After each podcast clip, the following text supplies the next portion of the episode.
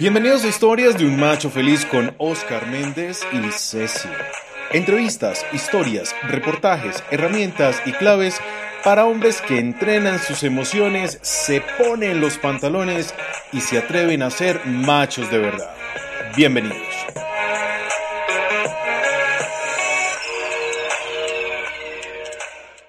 Hola machos, bienvenidos a podcast Historias de un Macho Feliz.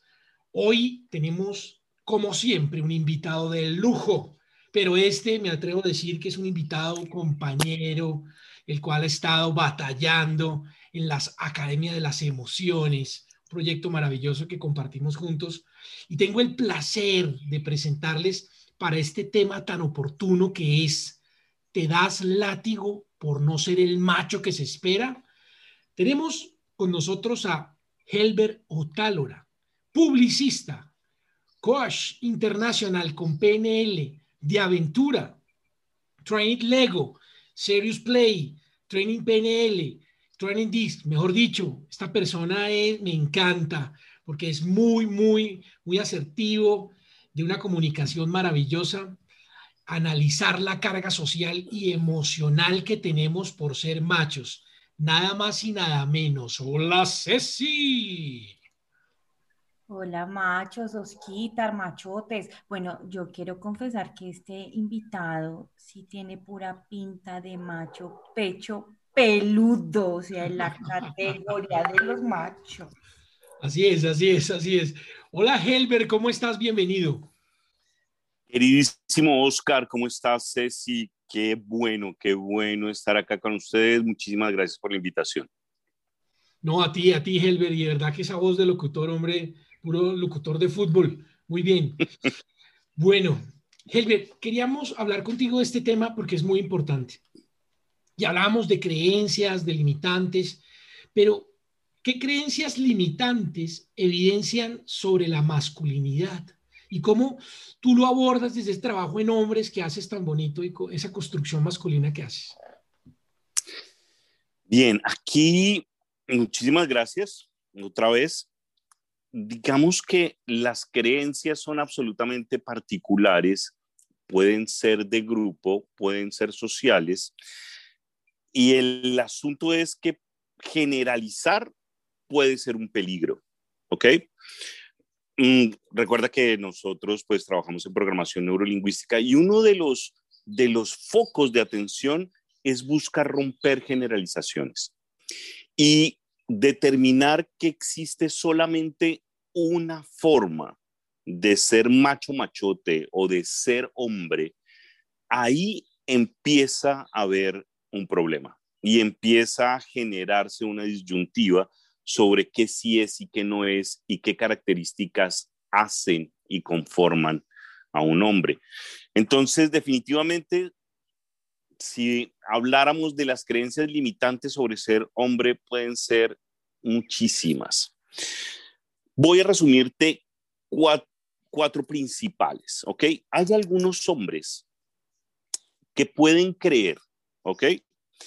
Que la manera de ser hombre es ser agresivo, brusco, eh, mandón o definitivamente determinador del rumbo, ese puede ser uno. Y si no cree que es suficiente algo de eso, puede sentirse menos hombre. Pero hay otros que dicen, ojo, ser hombre es ser convocador, ser hombre es demostrarle a los demás que podemos llegar a los, a los objetivos, que podemos liderar, que podemos convencer, que podemos seducir, que podemos encantar. Eso realmente es ser hombre. No darse pues de puños y ver quién es el más fuerte y duro. Y hay otros que dicen, perdónme, perdóneme, pero es que ser hombre es ser un hombre de hogar, protector de la familia, cuidador de su núcleo, absolutamente amoroso con sus seres queridos, trabajador incansable que mantiene definitivamente todo, ese, esa, esa unidad y esa tranquilidad en su hogar. Eso es realmente ser hombre. Y llega otro y dice, perdónenme, pero en realidad, el deber ser de un hombre es hacer las cosas correctamente, hacer que cada uno tenga el rol como debe ser.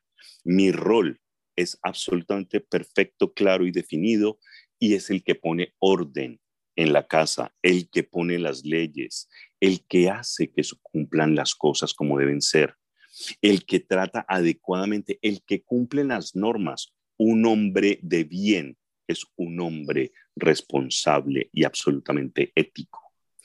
Oye, Esas son cuatro formas básicas de ver a los hombres. Hay mezclas entre todas esas. Algunos tenemos unas más que otras, pero esas son cuatro formas de ver el hombre. Dime, Ceci. Yo te escucho muy atentamente y me siento como en trance, yo no sé, algo extraño pasa en mi mente. Bueno, pero atendiendo como a, las preguntas y a todo esto que nos estás em, contando, ¿cómo aliviar la carga emocional entonces de ser macho? Primero tiene que darse la maravillosa cualidad de la aceptación. Primero, acéptate tal y como eres. Definitivamente, encuéntrate con esas características que sí hay en ti. Alguna de las que nombré, de las cuatro que hablamos, alguna la tienes. Y es posible que necesariamente no tengas otra, porque esta forma de, de distribuir es la conciencia de que somos seres sistémicos y nos complementamos y existen ese cuatro, esos cuatro tipos de hombres o sus mezclas y somos equipos de alto desempeño cuando uno es de tal forma y dentro de su clan hay otro de otra forma y otro de otra forma y otro de otra forma y se constituye un equipo de alto desempeño. Entonces, de hecho, cuando son gemelos, hombres los dos, nacieron el mismo día, la misma fecha, con un minuto de diferencia, ¿ok? Y uno es de, una, de un sociable, de un encantador, de un, y el otro es absolutamente serio, más bien retraído, podría decirse que algo tímido, ¿no? Pero en equipo son imparables. Entonces, e, eso es, primero acéptate con eso que sí tienes, ¿ok? Y reconoce lo que otros tienen que tú no tienes, que también se vale. Y ahí empieza a ser muchísimo más efectivo tu forma de relacionarte, primero contigo y después con los demás. muy bien, súper chévere. De verdad, es que, que, que es muy interesante poder analizar pues cómo desarrollamos los rasgos desde la masculinidad, desde ser hombres, pero cómo también abordamos la emoción, porque en este podcast hemos caracterizado y siempre hemos tenido como premisa pues hablar de una emoción, de que los hombres también experimentan situaciones. Y ahí va mi pregunta. Y es, los hombres cuando experimentan vergüenza, cuando sienten tristeza, desesperanza, ¿cómo reaccionan sin ser esta la equitativa a la emoción del enojo, que es la que más acostumbrados podemos llegar a tener? porque nos enojamos muy fácil y esa la transitamos muy bien. Unos la saben controlar y encaminar y otros no tanto, pero ya es común para nosotros tener esa emoción de enojo. Pero cuando llegan las otras, ¿cómo, cómo los hombres logran transitar esas emociones? Bien, bien, Oscar. Bueno, voy a romper otra generalización. Lo siento. No es verdad que todos los hombres tengamos la emoción de la rabia más cercana o del enojo más cercana que otras. No es cierto. Eh, de hecho, Mm, igual, solo un porcentaje tiene esa emoción a la mano, ¿ok? Que son los que son eh, los confrontadores, los que son de ritmo más alto, que les gusta la competencia, que les gusta ganar, vencer, que les gustan las cosas como ellos dicen, como ellos quieren. Esos, esos sí les, les gusta. Y, o sea, no solo es que eh, les dé más enojo, sino que les fascina estar enojados porque la emoción del enojo es su combustible. Ganar, vencer, competir, eh, agredir a otro necesita de enojo, ¿ok?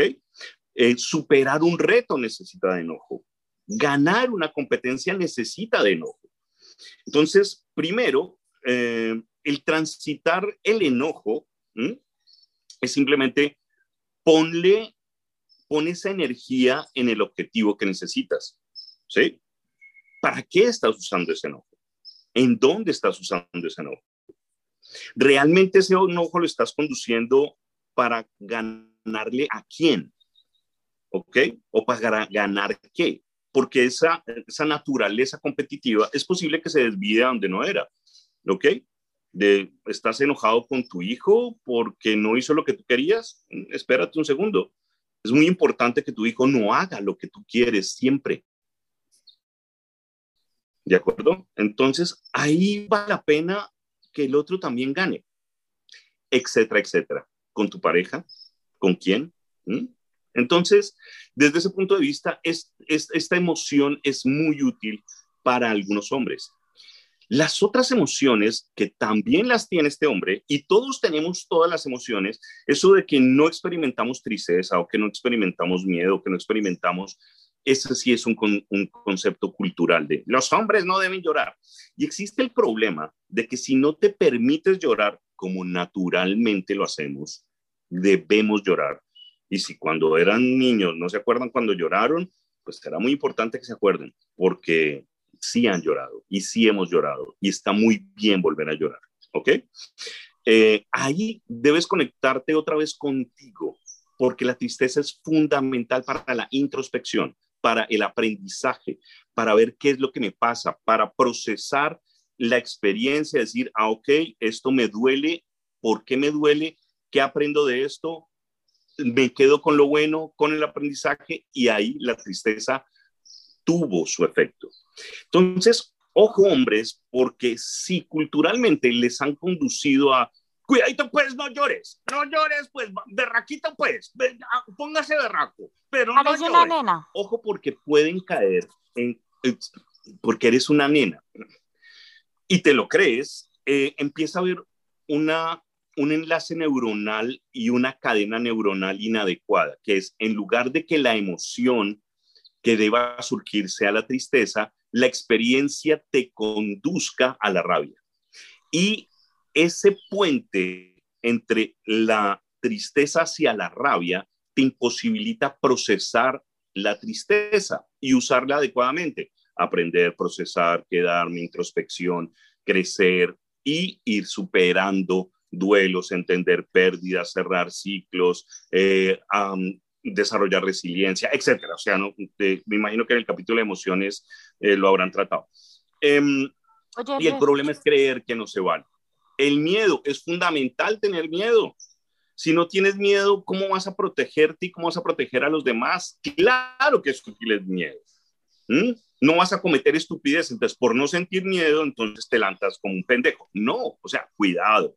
Y obviamente la alegría, hay que dejarte conectar por la alegría, permitirte esa sensibilidad y verte, eso genera lazos con los demás. Si vas a decir algo. Sí, sí, sí, a mí el tema me, encanta, me parece muy, muy chévere. Y entonces, em, ¿cuáles serían los aportes de la programación neurolingüística para gestionar esta carga que, que tienen ustedes por ser machos? Mira que la gran carga o una de las grandes cargas que hay eh, es de defraudar, porque digamos que en, en, un esquema social, digamos que las mujeres pueden fallar y están, es, yo detesto eso porque las mujeres pues también tienen derecho a fallar y a los hombres también a fallar y a arriesgarse y a crecer y a competir y a avanzar. Pero entonces como que como que se les menosprecia, no, pues es que como es mujer pues puede fallar, que a mí me parece terrible, ¿ok? Y el problema adicional de eso es que como contraprestación cultural y por inferencia, entonces la mujer puede fallar, pero el hombre no. El índice de suicidios más alto es de hombres. Eh, aquí y en cualquier parte del mundo. Porque procesar sin recursos la carga de fallar para algunos es demasiado y no es suficiente. Y la presión que se tiene sobre no fallar es alta. Entonces, uno, primero, es fundamental. La programación neurolingüística tiene de una manera muy sencilla la siguiente premisa. La PNL es pensar con propósito. ¿Qué quiere decir eso? Que si tienes un pensamiento, que ese pensamiento tenga un propósito y tenga un camino y sea un camino que tú quieres y que tú deseas y que emocionalmente lo cuadras. Si no lo tiene, coges esa idea, la desechas y pones una que sí te conduzca allá. Así es que si tú estás pensando y diciéndote, soy un imbécil, soy un fracasado, pues es una muy mala idea, es un plan muy idiota. Entonces, lo que tienes que hacer es dejar de decirte eso. Richard Bandler, nuestro super teacher, tiene una estrategia muy fácil para que ese diálogo interno se disminuya. ¿Sí? Cuando te estés diciendo alguna estupidez, le dices a tu inconsciente, cállate, cállate, cállate, hasta que te calles, ¿ok? Hasta que el inconsciente se calle y no sigas diciéndote esas cosas idiotas, ¿de acuerdo? En ese punto, ¿qué si quieres pensar? ¿Ok? ¿Qué si vas a poner en tu mente? ¿Qué aprendí de esta situación? ¿Cómo mejoré de esta situación? ¿Cómo soy mejor ahora? Ahora de qué me voy a hacer cargo. Y ahí es donde mejoro, contribuyo, soluciono, desarrollo, me recompongo. Y empiezo a cambiar el no puedo por el no puedo todavía, no puedo aún, no puedo en este momento. ¿Y qué sí voy a hacer para organizarlo? Es que eh, es que yo no soy tan, eh, no eres tan ahora, o tal vez ni siquiera tengas que, ser lo que crees que tienes que ser. Primero siendo como eres que sí tienes. Y a partir de ese poder que tienes, ok, lo vas potenciando y lo vas mejorando.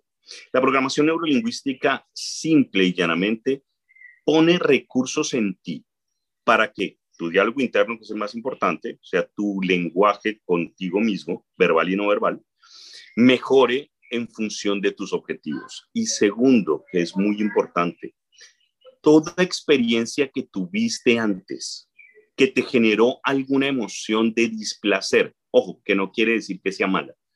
Si te dio rabia alguna experiencia, si te da tristeza alguna experiencia, si te duele de alguna forma, quiere decir que esa experiencia aún falta por ser procesada y obtener lo positivo de esa experiencia toda experiencia que has tenido en la vida, por traumática que creas que fue, siempre te deja una enseñanza, una mejora, un aprendizaje, un mejor desempeño. Lo único es que falta entender qué te enseñó eso, para que ya deje de doler, ya deje de entristecer, de que te dé rabia y la conviertas en un recurso, en una herramienta y la mires y digas, gracias, Gracias por haber vivido esto, porque si no lo hubiera vivido, no sería la persona que soy ahora. Eso muy bueno, muy bueno, Herbert. Y es algo que yo quería llegar, y es un tema que quería tratar contigo, porque te conozco y sé que le diste al clavo. Y voy a explicar por qué. Durante este podcast hemos desarrollado algo y es que el hombre tiene una falencia comunicativa. Y creemos que esa falencia comunicativa es con los terceros. O sea, me explico. Pensamos que no se saben comunicar con sus parejas, que no se saben comunicar con sus hijos, que no se saben comunicar con sus jefes. Pero acá desarrollamos una teoría maravillosa y es que los hombres no es que no se sepan comunicar con los terceros, sino es que no se saben comunicar con ellos mismos. Porque los hombres también tienen algo que se llama un diálogo interno, que es lo que estabas diciendo hace un momento. Es decir, los hombres con la persona que más hablan es conmigo, con ellos mismos. Y construyen ideas con ellos mismos, pensamientos, proyectos, decisiones, sueños, emociones, la transforman en su cabeza. Pero ese diálogo interno carece de una construcción, o sea, para que sea un diálogo productivo. ¿Sí? O sea, pensamos mucha basura. Pensamos en cosas que no, no son productivas, que no generan, que no proyectan, que no construyen. Y tú nos estás invitando es a hacer una construcción efectiva, primero desde el diálogo interno, para poder después aprender a comunicarnos de manera externa, que me parece maravilloso. Yo, yo quisiera preguntarte, Herbert, porque lo entendí muy bien, y es, si, si la programación neurolingüística desde que tú lo manejas y como tú acompañas hombres y enseñas este trabajo de comunicación interna, ¿cómo podrían los hombres empezar a construir una sana comunicación con ellos mismos? Ya nos dijiste, hombre, todo lo que te pasa malo no es perverso, o sea, sacamos algo positivo de ahí, eso es un buen tips. Pero ¿qué más podríamos hacer nosotros como hombres para mejorar nuestra comunicación con nosotros mismos, aceptarnos y permitirnos crear? Desde la comunicación personal, primero ser consciente de que nos decimos cosas. ¿Ok? Número uno, ve, yo no me había dado cuenta que me digo tantas cosas. ¿Ok? Segundo, reparar qué me digo. ¿Sí? ¿Qué, ¿Qué, me digo cuando cometo un error? ¿Qué me digo? O sea, me digo, uy, tan imbécil, mucho huevón, mucha pelota, mucho. O sea, ¿qué, ¿qué pasa con eso que me estoy diciendo? Y qué tanto proceso lo que estoy haciendo. Segundo, qué tanto creo en mí. ¿Qué tanta fe tengo en mí? ¿Qué tanta autoestima tengo? ¿Qué tanto me valoro? ¿Qué tanto me digo a mí mismo que valoro de mí? ¿Qué tanto admiro de mí? ¿Qué tanto me gusta de mí? O sea, en el espejo, ¿sí? No importa si no tienen la chocolatina, yo no la tengo, bueno, yo la tengo porque me la comí, pero no porque la desarrollé. Así como que no importa. Mm. No importa eh, por ahora. eh, si la tienes y la desarrollaste y la construiste y estás en, posición de salud, maravilloso. Pero aún, aún, si perdiste el pelo, ¿sí? si tu testosterona fue tan grande que te dejó como un hombre más brillante y te miras y dices, Dios, eres que, que calvo, ¿ok? Cambia el significado. Por ejemplo, en la, en la parte física, en lo que podría generarse como una uh, falencia, como algo no tan cool y tan lindo como por ejemplo la calvicie. Entonces, como por ejemplo, puedes cambiar eso uh, de, ser un calvo. Uh, discúlpame, yo lo que tengo acá es un panel solar sexual. ¿Ok? Porque es muy importante que te mantengas eh, a gusto contigo. ¿Cómo, ¿Cómo vas a generar un buen ambiente? ¿Cómo vas a estar en una buena relación con tu entorno si tú crees que no estás bien contigo? Si no estás viéndote con ese potencial que hay. Ojo, eso no quiere decir que tengas que ser atractivo como yo. O sea, yo soy feo, pero me creo lindo. Y si aprendes programación neurolingüística, podrás hipnotizar a las demás y van a creer que eres Brad Pitt, como logré con mi esposa. Ella todavía cree que se casó con Brad Pitt. Mi esposo también me hizo esa tarea, ya me estoy dando cuenta. No, no, no. Sí. Entonces lo que te dices tiene mucho que ver con la actitud que tienes. Cambia lo que te dices. Ponle cuidado a lo que te dices. Eso tiene sentido, es útil que te digas lo que te dices y di lo que sí es bueno para lo que quieres. Ese es un tipo. No, y es genial. Y quisiera tocar ese tema porque nosotros hacerle caer en cuenta a los machos que esa comunicación interna sí existe y existe desde hace mucho tiempo. Nosotros, por ejemplo, eh, yo pensaría que los hombres pues somos muy agradecidos con nuestro órgano sexual y a nuestro órgano sexual le hablamos y adicional a eso le ponemos un nombre, le ponemos un nombre, pero no es cualquier nombre, le ponemos... Cuente, cuente, cuente. Maximus, le ponemos Optimus Prime, le ponemos nombres así poderosos, nombres de poder, de guerra.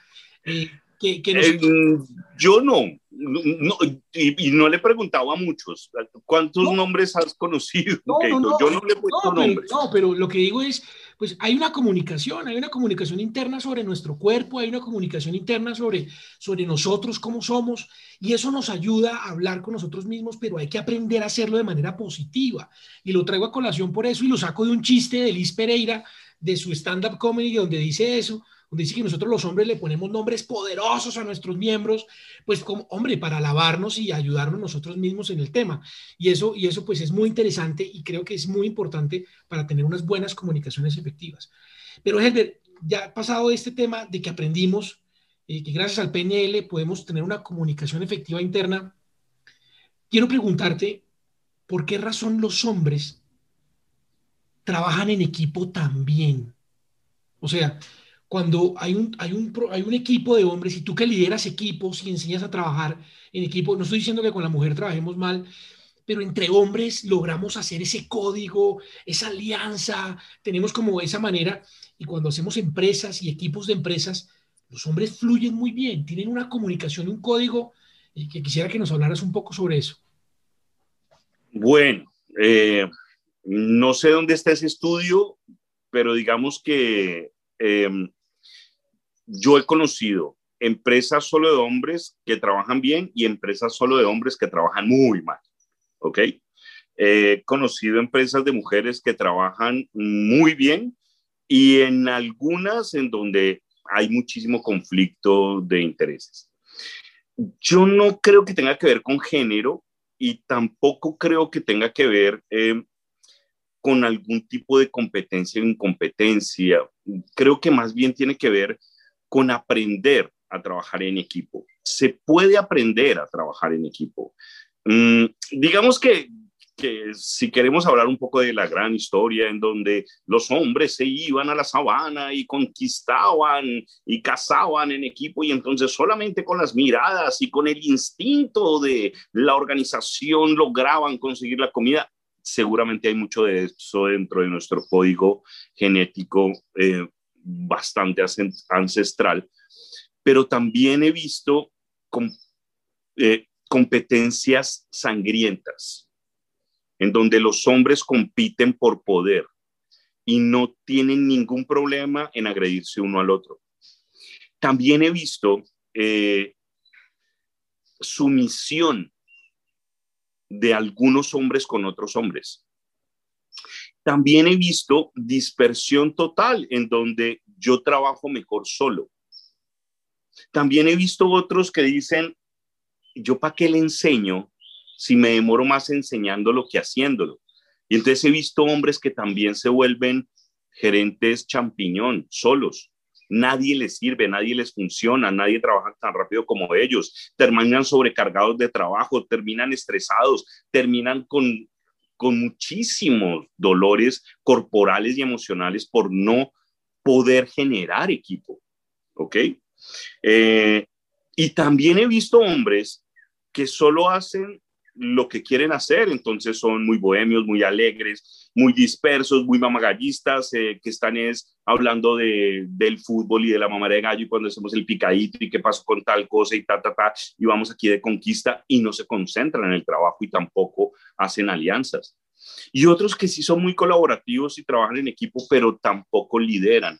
Entonces, yo no creo que sea un, un estándar específico de que los hombres trabajan mejor en equipo que las mujeres o que las mujeres trabajan mejor en equipo que los hombres. Creo definitivamente que sí hay competencias para poder armonizar mejor. Y aquí regreso un poquito a lo, a lo que determina la naturaleza, o sea, la evolución. Nosotros también enseñamos algo que es DIS, que lo que es una herramienta de 98% de efectividad, que te permite leer a las personas en su comportamiento y en la forma en cómo hacen las cosas y qué los motiva y qué los desmotiva, a qué le temen y cómo son, porque somos seres sociales por naturaleza y somos mejores equipos entendiendo los roles. Cuando sabemos que somos diferentes y que es mejor tratar al otro como al otro le gustaría ser tratado, no como a mí me gustaría ser tratado, porque por alguna razón nos metieron a algunos eso en la cabeza, y nos damos cuenta que a la única persona que le gusta que lo traten como le gusta que le traten a usted es a usted, a nadie más. Y cuando tratamos a los demás como nos gusta a nosotros, pues fallamos. Siempre, por defecto. Entonces, aprender a tratar al otro, eso es el inicio de un buen trabajo en equipo. ¿Cómo le gusta a la otra persona ser tratada? que le hablen, que le digan, que se le aproximen. Es más claro, más concreto, más alegre, más emocional, más pausado, más cordial, más estructurado. ¿Cómo? ¿Cómo nos enlazamos para trabajar mejor en equipo? ¿Cuál es tu pedacito del rol? ¿Cuál es el pedacito que, que, que, haces tú para que todos seamos mejores? Ahí sí trabajamos mejor en equipo, pero también es de hombres con mujeres, de mujeres con mujeres, de mujeres con hombres, y ahí se superan muchísimas creencias que tenemos sobre, sobre cómo deberían ser las cosas, entendiéndonos desde nuestra naturaleza y superando, yo creo que ya hablaste seguramente en otro podcast de, del triángulo dramático, seguramente ya hablaste de, del ser víctima, victimario, del ser vengador o verdugo y del ser salvador. Oye, Eh, Macho. y esto también se mezcla. Macho Herbert, tú tocaste un tema súper importante ahorita y es lo cultural. Y es que sí, nos ha, uy, salud, nos han vendido la idea, claro, y esto es cultural y es muy relacionado al patriarcado, y es a competir, divídelas y vencerás. Entonces, por eso también nos ponen en ese plano de que entre mujeres no podemos trabajar y, y me uno mucho a esa postura. Y en este orden de lo cultural, entonces, ¿cómo identificar si el comportamiento de un hombre fue adquirido culturalmente? Y dos, ¿cómo se puede cambiar ese comportamiento? Ceci, absolutamente todo comportamiento de todo hombre fue influenciado por la cultura, punto. O sea, no hay nada que hacer. Ahora, ¿de qué cultura? De infinidad de culturas. Entonces, ojo porque eh, no, tampoco satanicemos la cultura, ¿bien? La, cultura, la cultura es nuestra cultura. Te, tenemos que amar nuestra cultura. O sea, ¿qué pedacito de la cultura sí me ayuda? ¿Y qué pedacito de la cultura sí hace que yo sea mejor? Porque pues negarlo, nuestra cultura casi que es negar lo que somos. Y si negamos lo que somos, ops, ¿de dónde me, me aferro? ¿Mm? De hecho, seguramente han hablado también de psicogenealogía. Y uh, digamos que transgredir mi cultura es transgredir mis raíces y mis ancestros y mi sangre y mi país y mi patria y mi y además con lo bonito que es ser latino o colombiano en donde realmente somos ciudadanos del mundo donde nuestra sangre tiene la mayor cantidad de mezcla posible. Por ejemplo, yo estoy orgulloso de ser negro, ese swing, esa alegría. Y ahí es donde si le fuera a poner nombre, le diría este chino asprilla, o sea, claramente se, se, dice que es una compensación de nombre, porque pues obviamente pues no es así, pero esa cultura, cómo nos la apreciamos, cómo nos conectamos con ella es fundamental. Entonces, ojo, ¿qué pedazo de nuestra cultura sí me ayuda? ¿En qué escenarios? ¿En qué momentos? ¿Mm? Y lo que no me ayude, ¿cómo lo cambio? cómo lo modifico, cómo lo pongo al servicio. Y aquí yo creo que eh, hay que empezar a cambiar algo bien importante. Y es cómo lo empiezo a poner al, al servicio de mi sistema, de los demás, de con quien estoy. Y no es solo mi familia, mi clan, mi núcleo, sino la calle, las otras personas con quien, con quien interactúo y con, con quien interactúo somos todos. Ahí es donde debemos darnos cuenta qué pedacito de nuestra cultura no nos está ayudando. Y, alguna de esas es eh, los hombres no lloran, otra es eh, siempre tienes que ganar, no des papaya. A mí esa me preocupa mucho porque no es exclusiva de los hombres de, de, dar papaya. Yo considero que uno de las creencias limitantes fundamentales, sobre todo de, de, Colombia y me imagino que algo de Latinoamérica, es esa creencia de no dar papaya. Porque eso quiere decir que por defecto toda persona quiere aprovecharse de ti. Eso quiere decir que debes desconfiar confiar de todos los que están a tu alrededor. Uno de los índices de desarrollo en los países es el índice de confianza. Cuando yo confío en el otro, más negocios, con estratos, riesgo más y por él no más. Que si falla algo, generamos aprendizaje y no echamos culpa. Que cuando podemos crecer, mejorar, vamos todos, porque entiendo que nadie se va a aprovechar de mí, sino que todos nos colaboramos. Y si algo habría que cambiar de nuestra cultura, es ese hecho de dar papaya. Debemos dar papaya. Debemos permitirnos dar papaya. Debemos confiar en el otro. Debemos inspirar confianza. ¿Mm? Entonces, es ese estigma de ni siquiera solo del macho, del colombiano, aunque se nota más en los machos de, es que yo me las sé todas y yo, yo, ese, ese comportamiento, ese sí que nos perjudica. Y si hubiese algo que cambiar es todo lo que esté relacionado con eso. gracias, Ceci, por esa pregunta. No, de verdad que muchas gracias porque esto que nos cuentas nos llama, nos llama mucho a la reflexión y es, y es muy importante. Y ya quisiera para despedirnos, porque el tiempo, el tiempo es muy escaso, eh, quisiera que nos contaras un poco, quisieras que nos contaras un poco, Helber, sobre tu experiencia atendiendo hombres y adicional a eso, desde Maga, ¿qué hace Maga por los hombres? Y quisiera que nos contaras un poquito de tu empresa, de tu proyecto y adicional a eso de, de cómo ustedes ayudan a los hombres desde su esquina, que es, que es muy valiosa. Bien. Ok, nosotros abordamos, eh, digamos que competencias con los hombres desde tres puntos de vista. Uno, hacemos coaching, coaching personal, y el coaching personal que hacemos a los hombres como tal abordan todos los temas. ¿Cómo soy como líder de familia? ¿Cómo soy como miembro de una familia?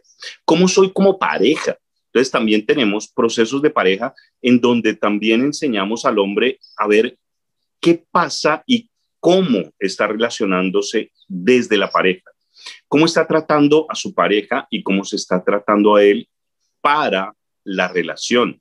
Concebir clara y específicamente que hay un elemento tercero que es la relación. Y que, ojo, que la relación es una cosa efímera, sino que se traduce en los comportamientos que tú tienes con tu pareja y que la pareja tiene contigo. Es fundamental que el hombre también desarrolle esa vulnerabilidad de estar y compartir, de permitirse estar en pareja realmente, de permitirse decir, expresar lo que piensa, lo que siente, tranquilamente, serenamente, quitándose a veces los roles de verdugo, quitarse los roles de, de vengador, o tampoco salvando, porque salvando tampoco ayudas a la pareja. También hemos hecho por los hombres procesos de coaching ejecutivo como tal. Y dentro del coaching ejecutivo es muy interesante porque lo que sucede en el liderazgo de las organizaciones muchas veces está relacionado con sus creencias de ser líder o de cómo ser líder. Y no hay una sola forma de ser líder hay muchas formas de ser líder. Y el estigma, en un buen porcentaje, es creer que para ser un buen líder hay que ser un macho machote, no de esos que nosotros nos gusta, que son el macho machote que se permite sentir, que se permite reconciliarse, que se permite pensar, sentir, entristecerse, reconstruirse. Ese no, sino desde el otro machote ese que es el, el, bestia, lo bruto, a lo, a lo, a lo yo, yo, yo hago así, es que las cosas es como son y punto.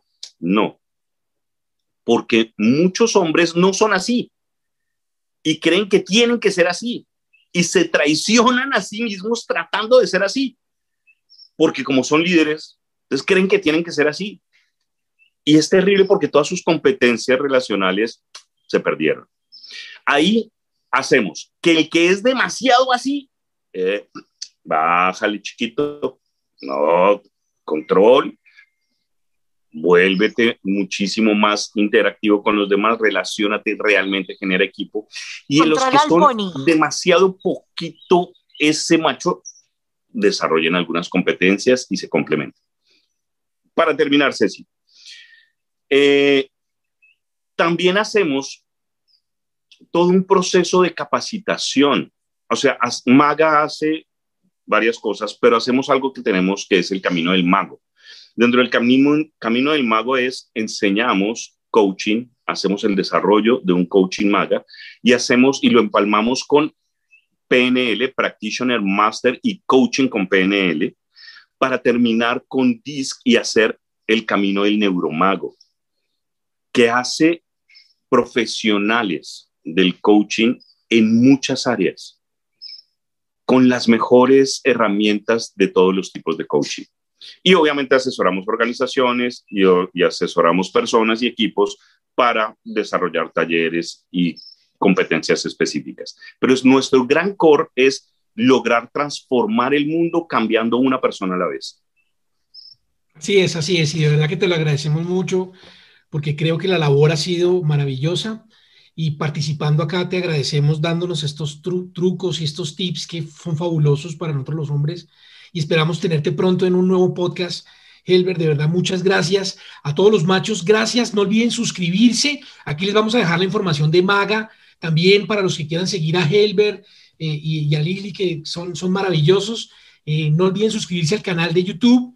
Eh, suscríbanse en el, en el Spotify, en el de Apple y en el de Google de nosotros para escuchar todos los miércoles historias de un macho feliz. No olviden, nos vemos en el taller este sábado a las 8 de la mañana, de 8 a 9, taller de machos para machos, donde vamos a hablar sobre este podcast que nos deja hoy nuestro gran amigo Helber Otálora. Helber, un gran abrazo, de verdad, un gran abrazo genial. Cuídate mucho, por favor. Gracias por tanto. Ceci, despídete.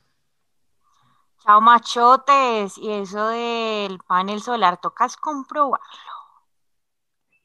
Y entonces, Ceci, a su merced no le dicen sexy.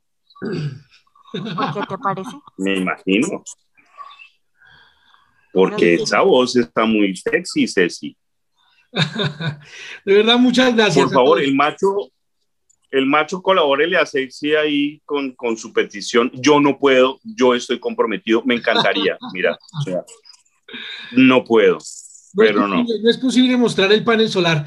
Adiós, macho. Nos vemos hasta la próxima. Cuídense mucho. Chao. Bye. Chao. Estas fueron las historias de un macho feliz con Oscar Méndez y Ceci. Recuerda seguirnos en redes sociales como arroba el macho feliz. Nos vemos en el próximo capítulo con más herramientas para hombres que entrenan sus emociones, se ponen los pantalones y se atreven a ser machos de verdad.